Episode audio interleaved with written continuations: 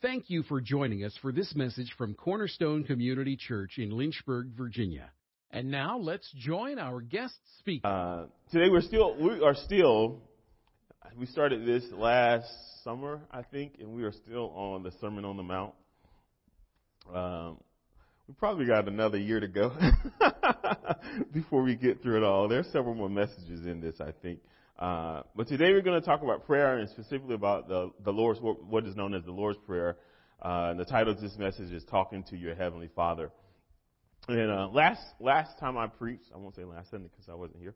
Uh, we talked about giving and praying and fasting and how the Lord rewards you privately when you do those things. So we're looking at Matthew chapter six. If you want to turn there, um, and uh, we'll eventually get to get there eventually. But we looked at giving, how the Lord talked about giving. Jesus talked about giving and give. Don't let your left hand do what your right hand is doing and giving in private. Uh, talked about praying in your closet, and then also talked about fasting, and so not looking like the uh, Sadducees and the Pharisees look like when they fast, when they look distraught, so people could know that they were fasting.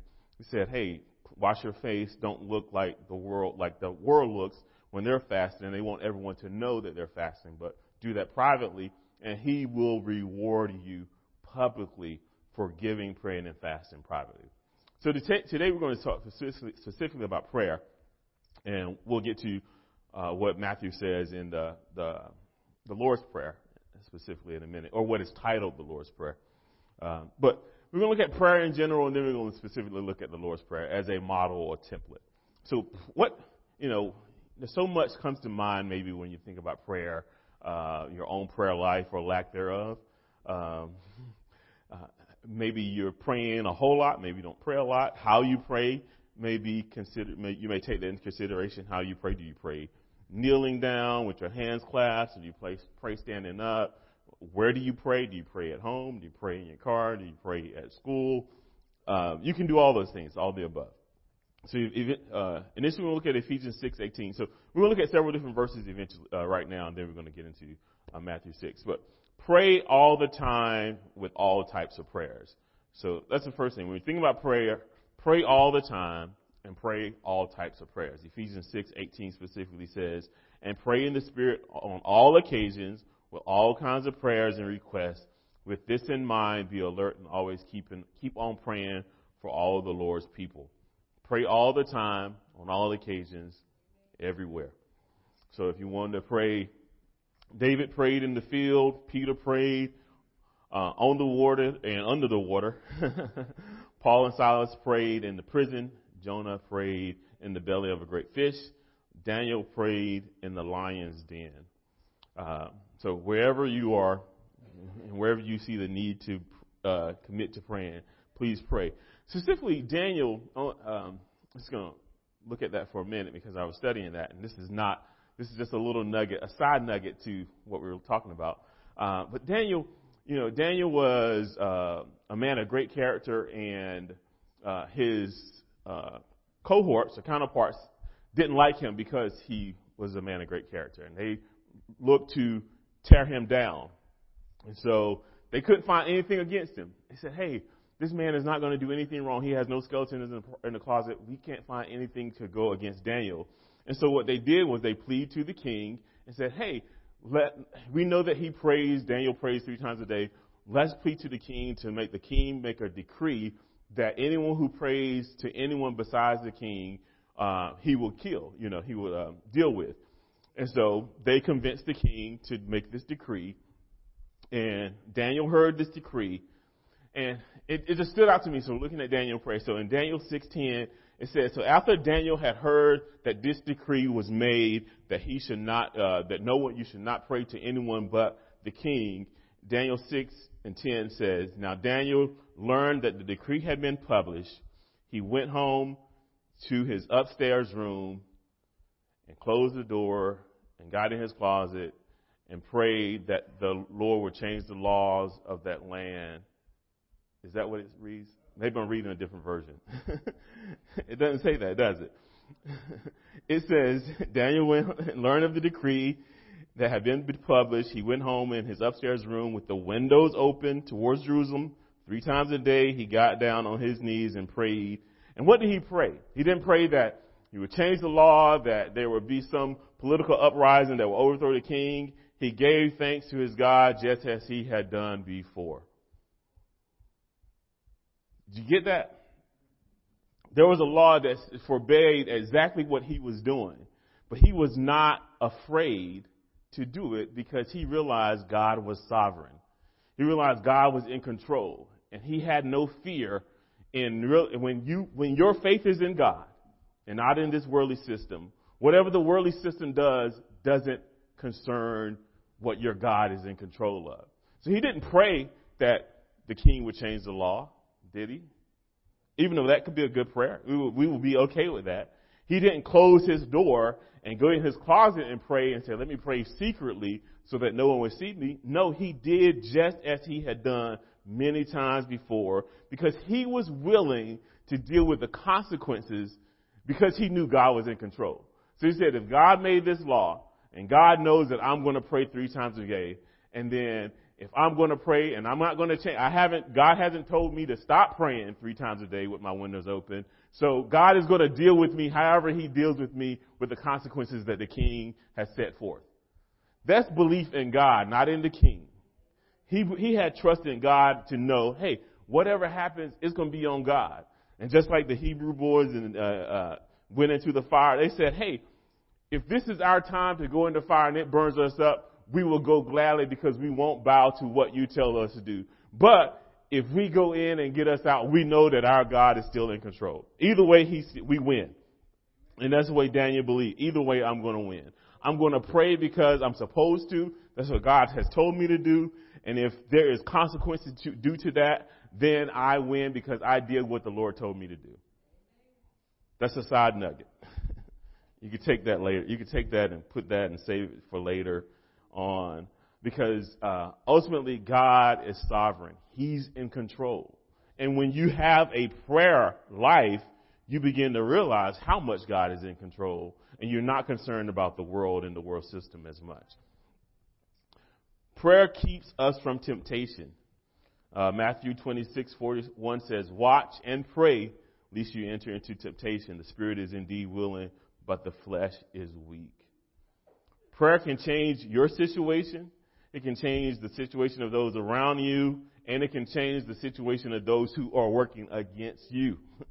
Acts 16:25, Paul and Silas was praying and singing hymns to God, and the other prisoners were listening to them. And suddenly there was a such a violent earthquake that the foundations of the prisons were shaken, and at once all the prison doors flew open and everyone's chains became loose. Now that's some praying and singing right there, y'all. Can we tap into that? That it just not affected Paul and Silas. It would be one thing if, because they were praying and singing, it would be one thing if the chain, their chains came off and their door, the door to their prison cell open. And we will be okay with that, right? But God is so great, much greater than that, right? he said, your prayer and praise can not only change your situation, but the situation of everyone around you. And then we go on to see that the prison guard who was working against them changed his situation. He said, ran in, said, what must I do to be saved? Told Paul and Silas to come to his house, save his whole household. That's some prayer and thanksgiving right there. It can change your situation, those around you, and those working against you. That's what prayer can do. Prayer gives us the ability to obtain mercy and find grace. James 14, James, uh, verse 14 and 16, through, verse 14 through 16, I think is chapter 3. What is it? What did I have up there? I think 4. No?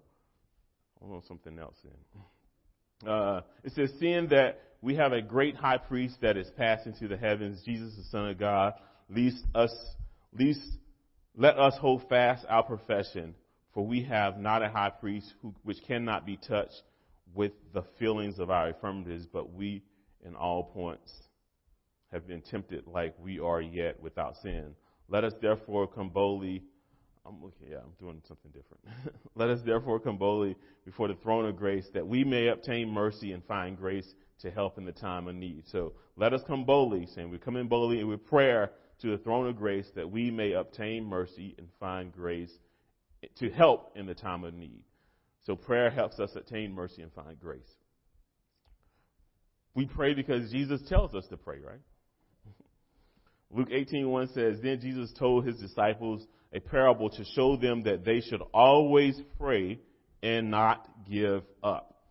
And that is important because he didn't say always pray, but it also says not give up. He gives this parable, and I'm not going to um, go into the details of it, but it was a woman who uh, kept going to a judge to grant me justice against her adversary, and she kept going, and then the judge uh, decided to give in to this woman because he was annoyed by her. And, and the parable is, well, how much more if you continue to uh, go to God who loves you and has your best interest at heart, how much more will He do for you and, and grant you justice if you continue to go to Him?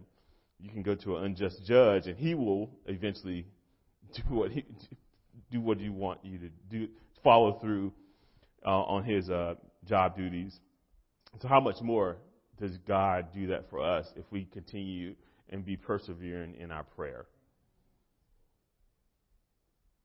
Uh, we get things from God via prayer, right? It's not the only, only way we get benefits, but we do. James 4 sa- says, uh, From whence come wars and fightings among you? Come they not hence, even of your lust that war in your members? Ye lust and you have not, ye kill and desire to have and cannot obtain, ye fight and war, yet ye have not because you ask not. So we pray because we're asking for things. Maybe tangible things, maybe spiritual things. I need things. I need them all. Definitely the spiritual. Um, but we pray and God grants our requests sometimes if he, he thinks that we need it. Uh, if we have, if we come with the right motives, even in this it says, you ask and you receive not because you ask amiss, uh, that you may consume it upon your own lust. That's verse three. And um, so yeah, so sometimes we ask for God to intervene on our behalf via prayer. And he sometimes does that. Prayer helps us not to worry. So there's a saying that says, if you pray, don't worry. If you're going to worry, don't pray. so if you're going to worry, you don't need to pray. Uh, Philippians 4, 6 says, be careful or anxious for nothing, that anxious means to be torn into different directions, to be divided, to be pulled apart for sinful anxiety. Uh, be anxious for nothing, uh, but in everything by prayer and supplication with thanksgiving, let your requests be made known unto God. And the peace of God, which passeth all our understanding, shall keep your hearts and minds through Christ Jesus. And that peace shall guard your heart. So it's like a Roman soldier guarding your heart against those darts that will come against you, that will fight up against you and make you worry. Those worry darts, you know, they come at night sometimes to keep you up, or they come at day sometimes and get you off of what you're supposed to be doing. Those darts, that peace guard is guarding your heart. Uh, that Holy Spirit is guarding your heart. When you pray and give it to Him, that's what He wants you to do. Just give it to Him. He will take care of it. And like Daniel, if you believe he's going to take care of it, you're not worried about the consequences of it.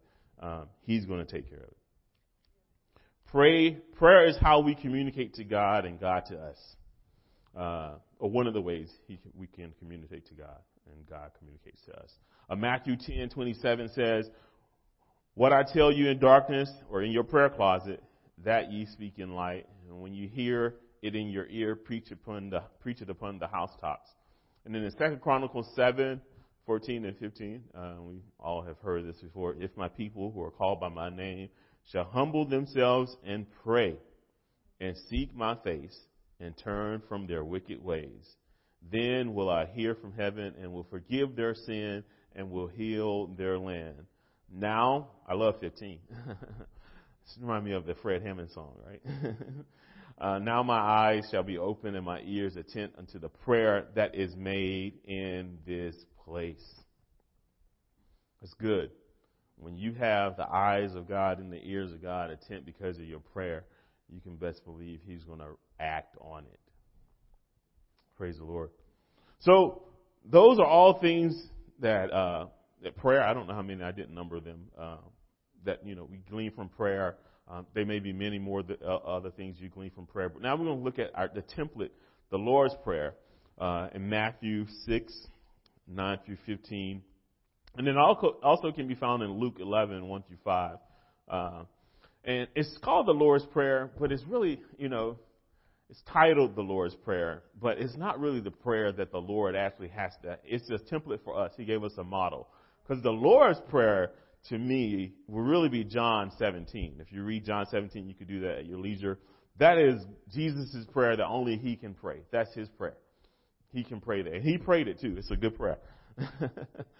uh, John 17. But this is titled the Lord's Prayer, but this is just a template for us to follow. And it says, in, uh, starting in verse 9, After this manner therefore pray ye, Our Father which art in heaven, hallowed be thy name. Thy kingdom come, thy will be done in earth as it is in heaven.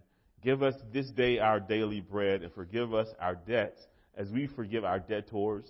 And lead us not into temptation, but deliver us from evil. For thine is the kingdom, and the power, and the glory forever. Amen. And then I love 14 and 15 of this. It says, For if you for if you forgive men their trespasses, your heavenly Father will also forgive you. But if you forgive not their trespasses, neither will your have your Father forgive your trespasses. So this is good, um, and we're going to look at we're going to unpack that a little bit more a little bit later uh, because sometimes uh, I think that can be misleading to think that the Lord will not forgive you, uh, but the Lord said He's He will forgive us. Uh, in, in, in, the onset of salvation, but I think this means something different. We'll look at that a little bit later. Also, Luke 11, 1 through 5, and it says, And it came to pass that he was praying in a certain place. When he ceased, one of his disciples said unto them, Lord, teach us to pray, as John had taught his disciples. And he said unto them, When you pray, say, Our Father, which art in heaven, hallowed be thy name, thy kingdom come, thy will be done as done as in as is in heaven, so in earth. Give us this day our daily bread and forgive us our sins, for we also forgive everyone that is indebted to us, and lead us unto not into temptation, but deliver us from the evil one. So that's Luke 11, 1 through 5. S- similar, a little bit different towards the end, but similar uh, in that it is considered the Lord's Prayer. And so this is the template. So it gives us this introduction on how we, this template on how we should approach the Lord in prayer. So one is what I gleaned from this is that uh, we are a part of God, and we and He is our Father, and so that that uh, ascribes personal relationship. Uh, um, I don't know this young man, but I would not call him my father. so, because I don't know him, so that would be inappropriate, inaccurate. Uh, but if I'm going to call someone father, that that would mean that I would have a personal relationship with this individual. And even if they're not my earthly father, because my earthly father has passed, uh, there may be individuals in my life that I consider father, father figures. That that would be because I have a relationship with them, and therefore I will consider them a father. Just as in this, the uh, assumption is that you're going to have a relationship with God, and you can call Him Father. He is your heavenly Father, right? So, so Jesus is saying, hey, approach Him as if you are, we are his children. You know, Jesus is our brother. we are his children. And he is our father. And I just can't, let's think about that now. The God of the universe, who's in control of everything, wants you to call him Father means that he wants a relationship with you that is so close, maybe close like your earthly father if you have a close relationship with your earthly father, but even if not, he desires you to call him father. That's deep, y'all. that that that means um, that uh, you know, even so, if my earthly father was a great father, I had a good father. He wasn't great; he was good. Uh, but if my other earthly father was good, how great of a father is our heavenly Father who controls everything? who is perfect, who, who loves us, who has compassion for us, who has our best interest at heart. And he's one and he's sitting waiting for you to call him Father so that he can act on your behalf.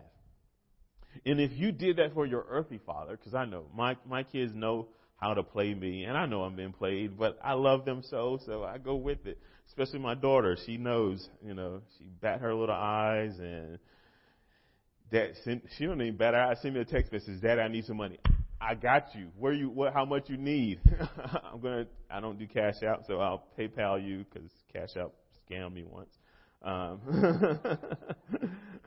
uh, but hey, you need cash, I'll give it to you because that's my child. And I don't want her to ever be without or ever lacking or, or if she's in need, I want to be able to meet that need. And if I want to do that for my earthly child, who sometimes does get on my nerves, um, both of them, that how much more does our Heavenly Father want to meet our needs? Or is, is listening to us when we're calling on Him and wanting to respond because He has compassion for us and He loves us. And He sent His Son to die for us. Our Father, which art in heaven, means that He is in control in heaven and He is in control of this universe. And heaven is the power and position, all powerful, all knowing God of the universe is in heaven, and He is waiting to answer our prayers. Um, our Father, let's look at, I did, uh, I'm going to skip over some of this. Isaiah 63 and 16, it says, uh, But you are our Father, though Abraham does not know us or Israel acknowledges us, you, Lord, are our Father, our Redeemer from of old is your name. You are our Father. In Psalms 103 and 13, it says, As a father has compassion on his children, so the Lord has compassion for those who fear him, for he knows how we are formed. He remembers that we were dust, uh, that life of mortals is like, like grass that flourishes like a flower in the field, and the wind blows over it and it is gone, and in its place remembers it, in its place remembers it no more.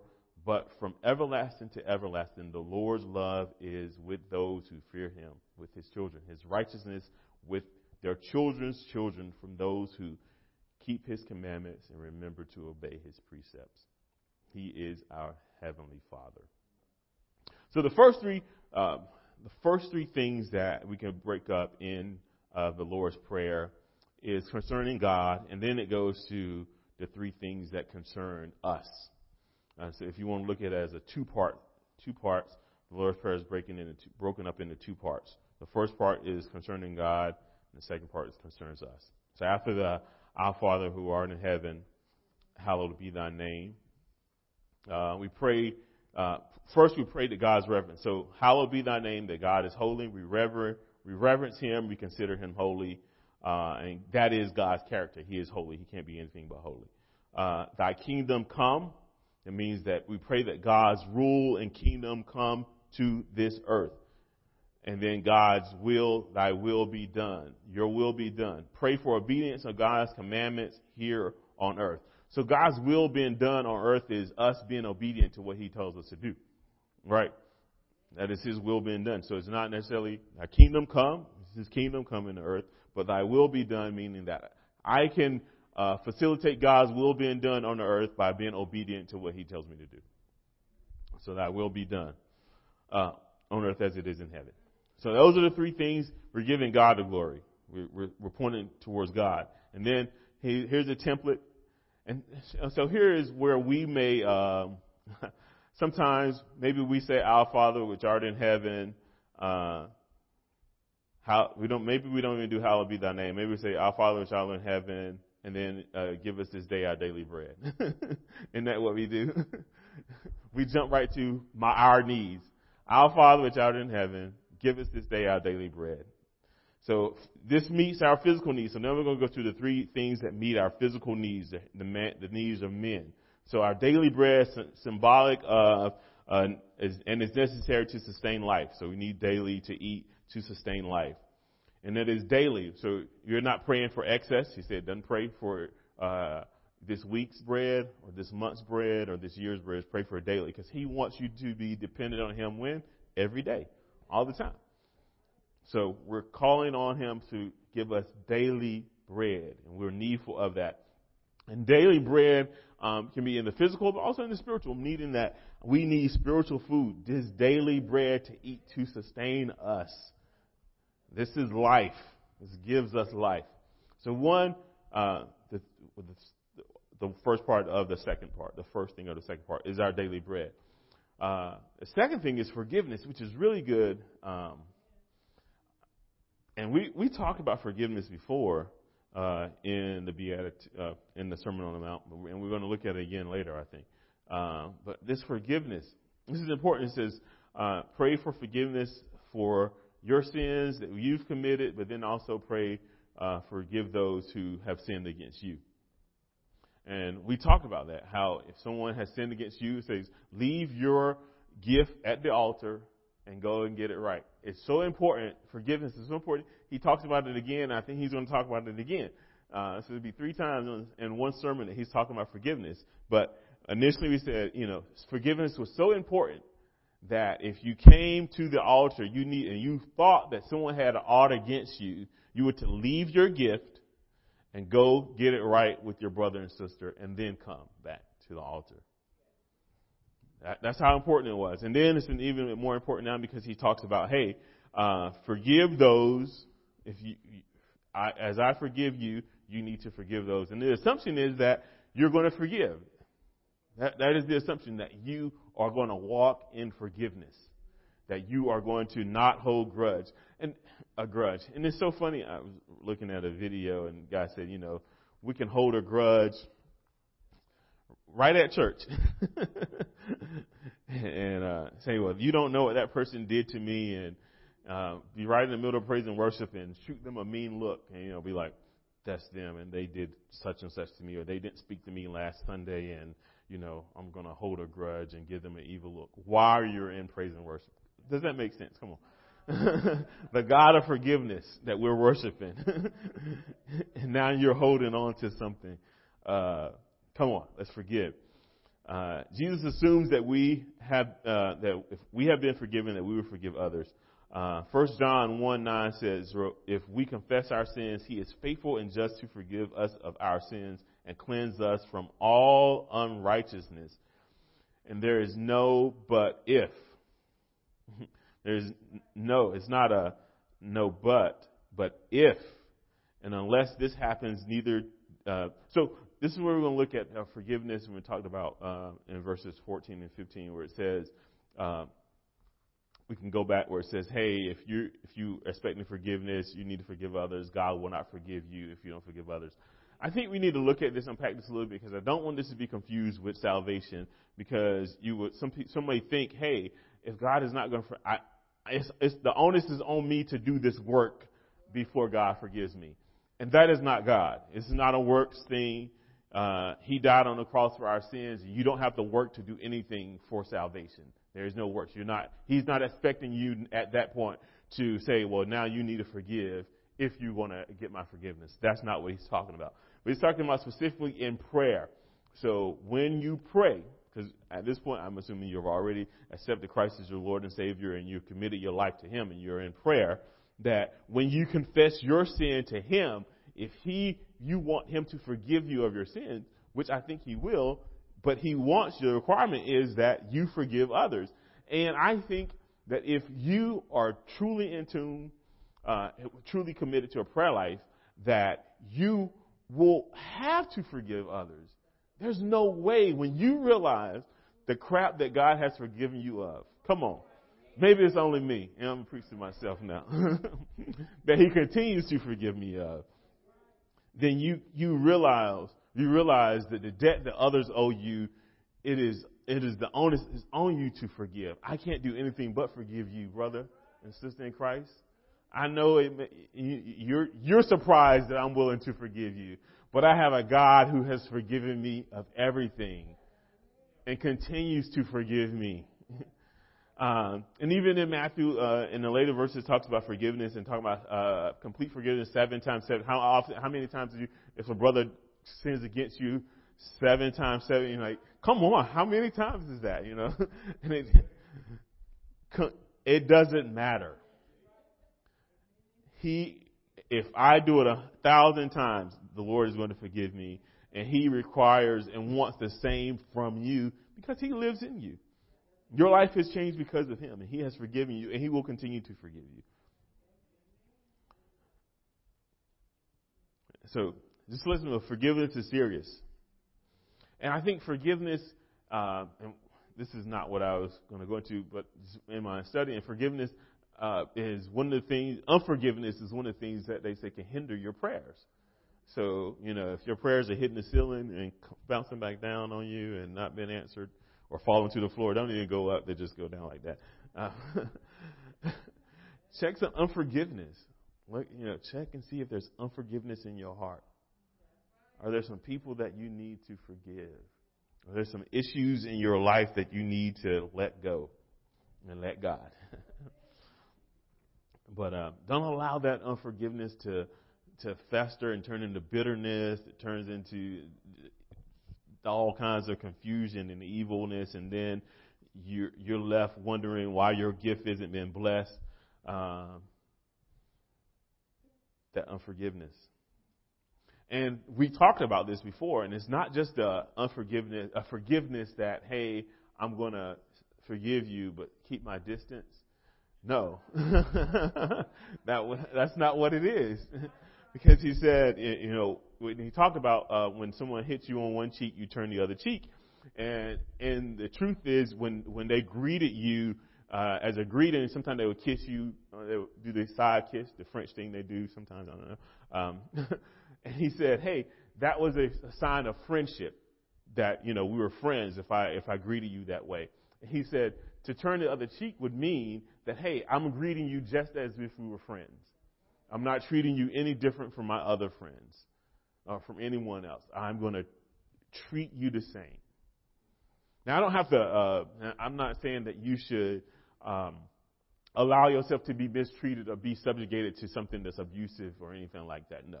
But you can forgive a person. You can, you don't have to talk ill about a person. You don't have to wish them ill. You don't have to wish them death because sometimes we do that as well. Um, Um, you don't have to wish them sickness, but you can say, I wish you health, and you go in peace and Godspeed. And if I see you, I will greet you. I don't have to live with you.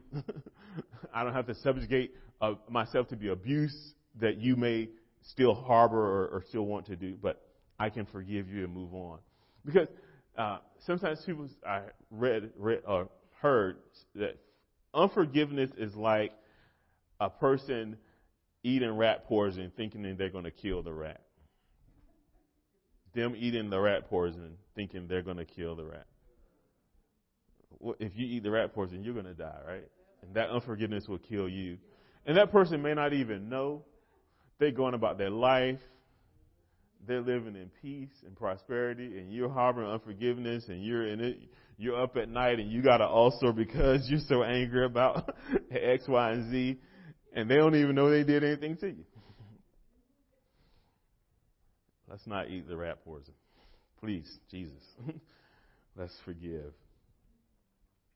Uh, so we looked at um, needing God to pro- provide our daily bread, forgiveness, and then uh, spiritual victory, which means we're praying for deliverance uh, keep us from uh, temptation, deliver us from all evil.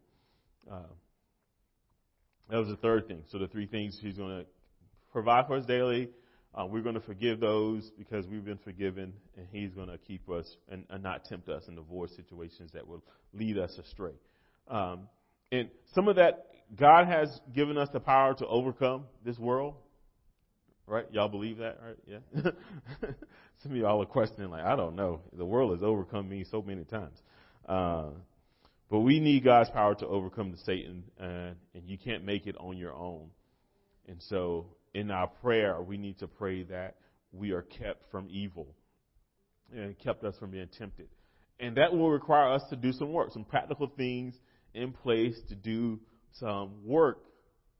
Um, I think I'm over my time. I think yeah. I'm going to so this and I wasn't going to go here, but I feel like it may be necessary um, just for young people because uh, I was young once and saved. I was young and saved, and um, you know, and I had a girlfriend who was not my wife um, of 23 years, almost 24. Uh, so we met in college, freshman, second semester of freshman year. Um, we started dating. Yeah. and we got married in 98, so graduated. Yeah. Yeah. So there were things, so when you're on the college campus, and I went to NC State, and there were, go Wolfpack, yeah. Um, there, um, as a young person being saved, there are lots of temptations. there are lots of temptations. Uh, uh, yeah. and so, uh, and we had accountability partners and, and, and, and we were prayerful, but there were practical things that me and my wife had to do to, to say, hey, we're, we're going to live a Christian life. We're going to, we're not, we're going to not fall into pray that what everyone else is doing. And so that meant sometimes that I would have to, we would have to go above and beyond to not do certain things that may have been innocent. So, so one example um, is that you know when you're on college campus, your your days and nights are the same. Basically, you stay up to 12, 1, 2 o'clock in the morning. No big deal. Um, that's not my life now. Uh, but uh, but yeah, and so we were hanging out. I was in her room. Nothing, nothing going on. Praise God. but I was leaving her room, going back to my dorm, and um, yeah, someone was like, "Oh, where are you?" Come? I saw a friend. It's college campus, so you're not you're not the only one out at one or two o'clock in the morning. so you're bound to run into somebody. And somebody said, "Oh, what are you doing?" I said, "Oh, I'm leaving Dietrich's room. What have y'all been doing?" "Oh, nothing." Sure, yeah, right. I bet you have been doing something. Nothing. I was doing nothing. No, I'm going back to my dorm. And so in that moment, I said, "I cannot be out late at my wife, my, my girlfriend's dorm, because I didn't want it to be appear." that I was doing something wrong, even though this friend, who's a friend, assumed that I was doing something wrong. And it's a true assumption. I mean, you can assume coming out at two o'clock in the morning, hey, you might be doing something wrong. Um, because I would tell my daughter and son that as well. If you're doing this, if it can't be done at nine o'clock, why why got to be done at two o'clock? so it's come, come full circle now. My son is a sophomore in college, and so yeah. Uh, but yeah, and so uh, this just to say, we have to be strategic about what we put in place to keep, to be kept. We can't, you know, Holy Spirit keep me, and we do all the crazy and wild things and expect Him to, you know, hey, keep me from falling, and we're right here on the edge. we're saying, Holy Spirit, keep me from falling. He said, if you would come back here, you wouldn't have to worry about that, right? but this is how we're living, right here on the edge. I'm going to go as close as I can, then say, God, keep me keep me from falling. Isn't that how we do? Isn't that how we do? Especially at 19 and 20, keep me from falling right here. when he's saying, well, I can keep you right here as well. Don't go to the edge. Um, let's be strategic uh, about uh, put some things in place, some barriers in place, put some things in place that'll keep you. And whatever it is, it may not be girlfriend, it may be other things that may be tempting you. Whether you're spending your money, put some things in place. Whether you're not studying like you should, put some things in place to make you do what you're supposed to be doing. Help us, Lord. and He will help you if you're willing to be helped. God knows He's willing. He is. He will help you. Let's stand to our feet. Thank you for listening to this message from Cornerstone Community Church. We are located in Lynchburg, Virginia at 525 Old Graves Mill Road. You can find us online at cornerstonelynchburg.com, contact us by email, cornerstonecom at comcast.net, or call us at 434 847 4796. We pray the Lord bless you and keep you. The Lord make his face shine on you and be gracious to you. The Lord lift up his countenance on you and give you peace.